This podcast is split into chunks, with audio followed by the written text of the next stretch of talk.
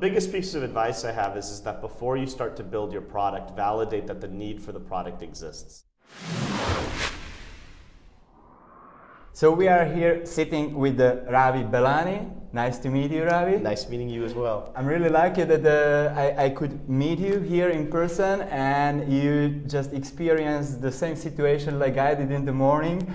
Uh, I just came in the morning and I had to do interview like really fast, like come here, go there and make this. So we had the same thing right now in the afternoon, right? I well, I actually, I literally just came. So I, I, am sitting down here after 20 minutes walking around, seeing everything. Yeah. But this is the first time I'm sitting. So yes, this is my first time in Slovakia. Okay. And it's my first time. He, so yes. Uh, what are your first feelings out of this conference? Like, how do you like it? How do you feel here? I love the energy. So I think whenever you come into, I think it's always really exciting for me to go. You know, I work with startups in Silicon Valley, but in many ways, Silicon Valley is not a startup. Silicon Valley is sort of the old guard. So it's sort of exciting when you go into a country where there is new innovation happening and there's new energy around startups. So that's what it felt like because even the venue in which this uh, conference is occurring is in a nice um, mm-hmm. uh, landmark place. Old market. Yeah, old old market, yeah. and you have all these crazy um, startups and, and, and, amazing people mm-hmm. that have coalesced into the space. So it, it feels good. Okay, great. It would be good to, uh, to tell to our viewers that you are a lecturer of entrepreneurship at Stanford, right? That's right, yes. Uh, you also studied there and then you got your MBA at uh, Harvard, am I right? You're well, yes, you, you, did your research, yes. So I I didn't have that much time, but... It's, it's a good. so my, my story is I'm an Indian, but I was born and raised in the United States. Okay. Um, and I went to Stanford for undergraduate, did my bachelor's and my master's in engineering. Mm -hmm I worked at two startups after that. One uh, raised $100 million and failed, mm-hmm. and the other was doing something very boring, expense reports software, and it mm-hmm. went public. It was a success. Mm-hmm. And then um, I worked also at McKinsey, went to Harvard for my MBA, worked at DFJ for um, the venture capital fund for five years, and now have run. Now I run an accelerator called Alchemist, yeah. which is which is fun. So that's my quick background. It's quite famous uh, accelerator. It's backed by Cisco, DFJ, Salesforce, and, and Sapphire Ventures, right? Yeah, those are four of them. You're quite yeah. quite big, right? We're generally viewed as the number one B2B accelerator okay. in the United States. So yes, we have around 18 um, investors or partners, mm-hmm. um, uh, and we were rated number one in 2016 in terms of the amount of money that our companies mm-hmm. raised. Y Combinator, which is another famous accelerator, was rated number 2 mm-hmm. So we we're famous for high funding rates. Mm-hmm. We're different than the other accelerators because we keep the class small. It's only 25 companies that get admitted, mm-hmm. and it's a longer program. It's six months, mm-hmm. um, and we like to focus on any company that's doing anything technical in the enterprise, where you're monetizing from a corporation. Mm-hmm. That's what our program is for. Okay, and what's the process of your program? You said like it's half year long and so on. How, yeah. How does it look? So we bring you to San Francisco okay. typically. Some companies can fly in and fly out, but the home base is San Francisco or mm-hmm. Palo Alto. We have, um, which is Palo Alto is 40 minutes from San Francisco, so we have two locations. But it's um, half of the program is a structured program where every week there's certain modules that you're working on, mm-hmm. and there's a, a general curriculum that everybody's going through but at least half of the program is just one-on-one meetings that are just unique to your company. So mm-hmm. each company typically has three coaches that are just working with that company. Mm-hmm. Plus, you have a set of mentors and advisors that are just generally available, mm-hmm. and you're spending that six months focusing on mentorship, customers or traction, mm-hmm. fundraising, and then getting to know the community so that mm-hmm. you have peers for support as well. Mm-hmm. So that's at a very high level how it works. Yeah. Yeah, it's nice. I like it. What's the stage uh, of a startup you're investing in? Is it seed investment, angel, or what, what is that? It's angel seed. So, okay. uh, so we have no hard rules. It's typically you, if you've raised more than five million dollars of cash, you're too late for us. But uh-huh. but we really make decisions based on the team. So typically most of the companies have been working for about a year on their mm-hmm. projects before they join mm-hmm. and it, most our average company is two people Mm-hmm. Um, so it's still very, very early uh, when companies are when companies are joining. But we have admitted companies that have been working on their ideas for 10 years and mm-hmm. then they mm-hmm. join the program. And we've admitted companies that literally started the company when they started the mm-hmm. program mm-hmm. because we just saw amazing people and we wanted them to join. So our fundamental criteria is the people. Mm-hmm. We're looking at people that will be doing something disruptive and big. mm-hmm. and um, and then everything else is flexible around that. Um, yeah, I wanted to ask you, like, uh, what's the percentage uh, of the projects that are from America and that are from Europe? Um, international is about 40%, or th- actually probably about a third of the companies are international. Okay. And of the international companies, probably another third are European. So I would say 10% of mm-hmm. the companies are European. We have funded around 25 European startups mm-hmm. out of 230. Uh, is that because um, because there are not so many good projects here, or is that because uh, you don't have that kind of reach to these uh, startups when they are located in Europe or so on? I think 10% is, is that is 10% abnormal? 10, Europe is, is 4 billion. How many people are in Europe? 4 billion? Yeah, really. Or, or not, actually not 4 billion. It's, um, sorry, it's 400 million, I mean. There's 400 million people in Europe, aren't there? Can be, I, I really don't know. I, I, I, think there's 400 million people in Europe, and I think there's around 8 billion people in the world. This is a rough estimate. I might be completely off. off. But Europe is around 5% of the world, I think, in terms of population. And it's around 10% of our admits. So actually, it's so, too many. So I, I, think, I think Europe is doing very well. Okay. Um, uh, but we want to do more in Europe, and so I think it is partly just because of reach. Mm-hmm. Um, so we are launching a program in Munich, in, in, Ger- in Germany, um, that's going to be launched next year. So we just announced that. Mm-hmm. Um, but I think European founders are phenomenal. So uh, I think Europe is very different. Every region in Europe is different.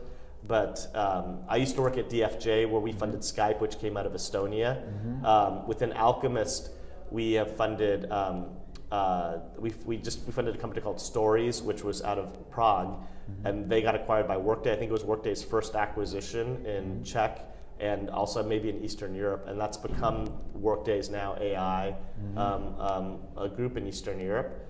Uh, we funded a Danish company called Assemblage, which was two people. They got acquired by Cisco a week after they demoed from Alchemist, and they're two 26 year olds. They each made enough money to retire. So we have, um, we love European startups. Okay. Uh, we funded a lot of Northern European and Eastern European startups, mm-hmm. but um, uh, but so we think Europe is different across the board. But yeah, I don't I don't think we're we want to do more, mm-hmm. and I also think that Europe is is is is punching above its weight in terms of innovation per person relative to the rest of the world. Yeah. These are quite positive words because usually you hear like, okay, Europe is not that good. Like one hour ago, there was a there was discussion uh, amongst few venture uh, fund managers uh, about exiting in Europe. Why there are so few exits in Europe, and they were comparing like uh, like America and California and, and Europe, uh, and it was like, yeah, you know, you cannot compare like bananas with apples. That's something different. Well, you have to make a distinction between the people, the European founders, mm-hmm. and then the um, uh, economic structure or the mm-hmm. industry. I think the people in Europe are better founders in many ways than mm-hmm. Americans. Mm-hmm. And we in Silicon Valley benefit from that because mm-hmm. people leave Europe because the industry structure mm-hmm. can be so hard on entrepreneurs. Mm-hmm. So the, we love the European founders. I do agree that the European system mm-hmm. is actually detrimental to some innovation. And it's nobody's specific fault, it's a collection of factors. Mm-hmm. Um, but it's almost because of that that the people are so great entrepreneurially in a weird way, I think the best entrepreneurs rise out of stress or tension. So if you find somebody who sees Europe and is so frustrated with the lack of the ability to do something, mm-hmm. those people will, will, will can now leave if they want to, or they will find uh, an ecosystem within Europe to start something great. Yeah. And, and sometimes they can be better than Americans or people who grew up in Silicon Valley who just take everything for granted. And so um, it means that, there was no diamond created without the pressure, and here, yeah, yeah. I think that's very true. And if you look at even the countries that are non-U.S. that are outperforming the U.S., I think it was pressure that it was pressure or stress, not strength, that made those succeed. So Israel's probably the most famous mm, country that's creating all these great startups, and you know they're excelling in the areas that they were stressed in. So obviously security and the threat of invasion has led to this them to be one of the best companies in the world when it comes to security startups. Mm-hmm. The, they, they are better than Silicon Valley when it comes to building a security startup. Not only security, but also smart cities. I think because in their agenda for like the last year, it was that they they want to like uh, take all knowledge out from the Israel and like present them like the smart city country, and they go to the Spain to the smart city forum, or I don't know how is this. Uh, this is the biggest world conference call, Yeah. and 400 people are going there from Israel.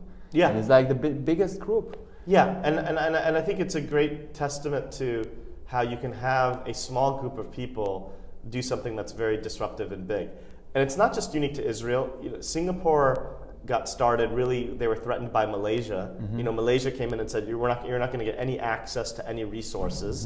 And then Singapore became one of the best water they, they, they're amazing at water now because they needed to build their own water resources they've built the best fi- one of the best financial um, infrastructure companies for companies if you want to do any type of um, um, fintech and it's the best company to incorporate now. And they did it out of necessity. In europe estonia is, is, is punching way above its weight in terms of um, there's more unicorns per capita i think out of estonia than there is in the united states um, or out of silicon valley.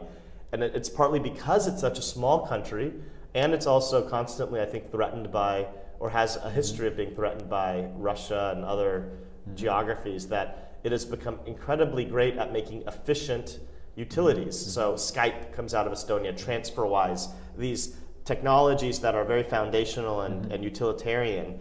I think they're born out of a necessity uh, for that. So I think Europe is very special because it's a peninsula of peninsulas. You have all these little, um, cult- the, all these cultures that are very diverse and distinct within such a small area, and that creates problems because it's very hard to create distribution. So in the United States, the reason why we have such big acquisitions is because we have a big economy that you can sell into, and so it's very easy to sell into.